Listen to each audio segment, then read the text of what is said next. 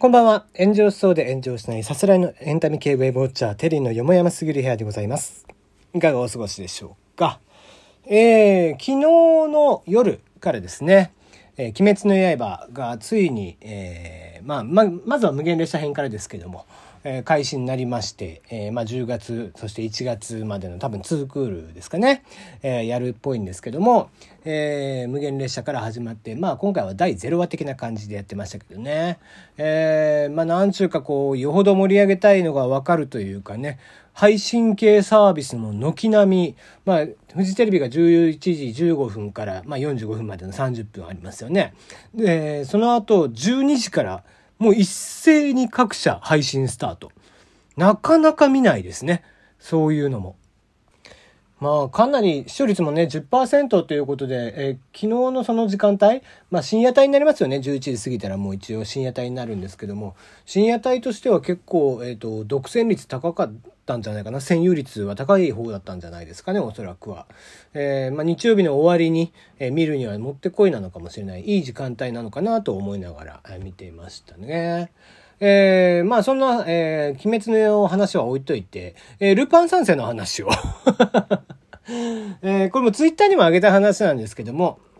えー、今期ね、ルパン三世だいろくシリーズが、えー、開始になっていて、えー、今度から、えー、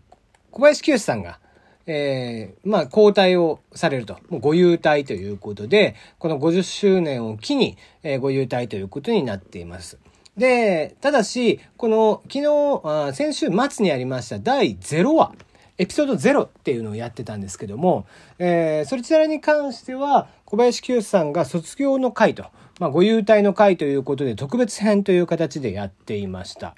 まあ、それがですね、なんかこう、見ていて、なんか一個一個のセリフがすごく切なくて、うーん、なんか、うん、見ていてこうもっとやってほしいのにって思う反面、もちろんねこう自分も声をこうして使って喋ってたりだとか歌を歌ってたりとかするので、こう声の張りであったりだとか、えー、なんか滑舌のこううまくいかない感じとかっていうのが、なんかやっぱり喋ってで次元が喋ってるんだけども分かってくるというか伝わってくる、そんな回になっていました。まあ非常に良かったですね。こういうなかなかごじゅうねん作品をやっていて、えー、小林清志さんというともう廃業、えー、というまあ俳優業界のね、えー、一番最大手の事務所といえばいいのか、協会なんですけどもね、協同組合なんであれは、えー、協会なんですけども。えー、まあ最高の事務所みたいな形、組織にあたるものの立ち上げメンバーでもある、もうレジェンド中のレジェンドですよね。えー、そんな方が、えー、まあずっとごじゅうねん、えー、1971あろくじゅういちねんからですかね、えー、あごめんなさいななじゅういちねんから、えー、のごじゅうねんかんずっと小林清志さんはもう次元大介を演じてきていて、えー、そんな次元が一つ一つねこうセリフを言うんですよね。こう、まあ、その一つ一つのセリフっていうのがこう時代とこうなんだろうな、時代は変わっていくって、でも、でもなんか俺は変われないみたいなさ、うん、この時代に合わせきれないみたいなことを言うわけですよ。なんかそれがそものすごく切ないし、うん、ね、キャラクターはずっと生きているわけですよ。キャラクターはずっと今を生きて、そのキャラクターの中の今を生きているわけなんですけども、中で演じる人っていうのは当然人間なので、えー、その人っていうのは中に本当は追いつけないその今を演じれればいいんでしょうけども、演じることができなくてっていう、そのこう悲しい感じ、乖離というか、それがすごく切なくて、うーん、一個一個見ていて、えー、切なくはなるんですけども、役者冥利に尽きたんじゃないかなと思いますね。こんな風に、あのー、なんだろうな、最後のこう卒業っていうものをこうエピソードゼロっていう形で、えー、まあお祝いというかね、お疲れ様でしたという回ですよ。そういう風にしてもらえるって多分なかなかないことなんですよね。うん、だって、えー、まあ、クリカンの前の山田さんですよね。ルパン三世の声をやっていた山田さんも、まあ、ご病気をなさって、えー、急遽交代することになりましたよね。うん、で、えー、納屋五郎さんっていうね、えー、前の、えー、とっつぁんの方も、まあ、ご病気になり、で、えー、お亡くなりになられてて。で一応藤子とかね、えー、藤子を演じている、えー、沢城みゆきさんとか五右衛門を演じている浪川大輔さんとか、あそこら辺も交代をした時には特にそういうなんだろうな交代のための会みたいなのはなかったんですよね。なくて、えー、いきなりこうポンと変わったみたいな感じでした。ところが、えー、小林さんはそこからもまだしばらく続けていらっしゃって、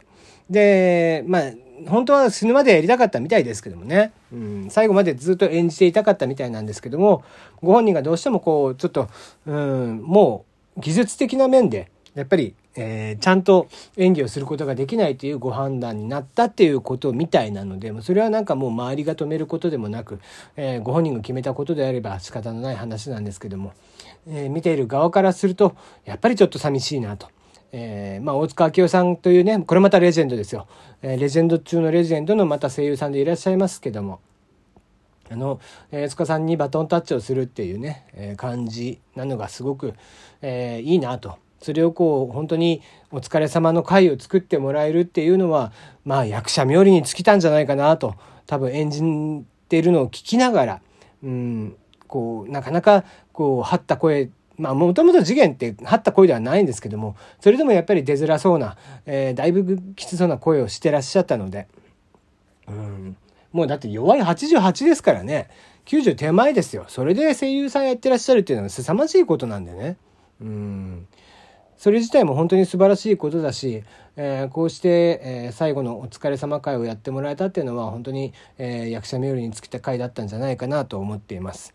ぜひですね、まあ、ルパン先生パートろく、えー、今回から本当に、えーまあ、時代が変わって、えー、全てのメンツが新しくなり、えー、そしてパートご、パートよんぐらいから、えー、登場している、えーまあ、新レギュラーのメンツも今回も出るみたいなので、えー、そのあたりっていう今のルパン三世っていうのをね、えー、ぜひ見ていただきたいんですけども、その前にこのゼロわ、えー、各社で多分配信が始まっているかと思いますので、ぜひ見てほしいなと思います。あのー、こういう風なえー、おじいちゃんがこんなに素晴らしい演技をしているんだというのがよくよくわかりますので、ぜひ、えー、見ていただきたいななんて思っています。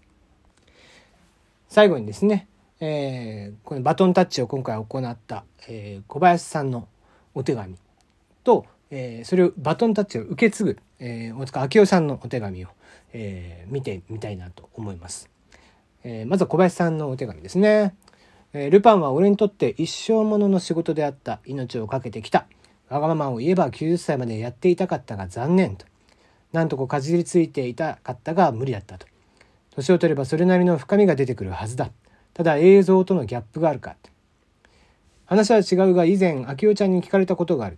なぜ親父は五右衛門を辞めたんでしょうと。親父とは大塚親夫大先、大塚親夫先輩であると答えに休養したことがある。サドス先輩も無念だったに違いない。一部の方々から言われることがあるのは、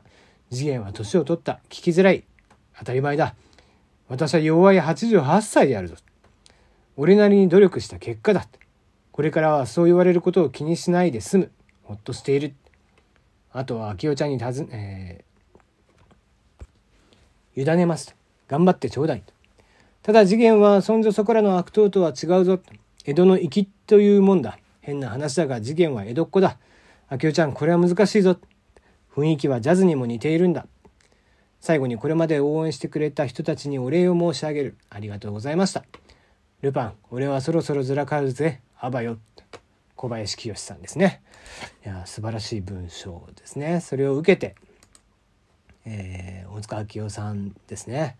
えー、身が引き締まりました。清さんの思い確かに掴んで離さないように精進します。お前は僕は大魔王シャザーンで清さんの声に出会い、妖怪人間ベムを経て、そして次元大介に憧れました。小学校ごねんせいだったと思います。清さんがごじゅうねんをかけて命を吹き込んだ次元大介や、大介はもはや清さんそのものだと思っています。次元大介から清さんじゃない声が聞こえてきたら嫌です。もしかしたら誰よりも。だからこそ、そんな自分さえも納得させ得る次元大介になろうと勝手えー、勝手ながらですね心に決めました。江戸の粋江戸っ子ジャズ胸にしっかり刻んでバトン受け取らせていただきますと、えー、お二人の文章がこれは、えっと、公式ホームページに載ってますんでね、えーまあ、ぜひ見てもらえたらいいんじゃないかなと思います、えー、レジェンドからレジェンドへ受け継がれるバトン、えー、パートシックスも楽しみに見たいなと思っています。今日はここまで。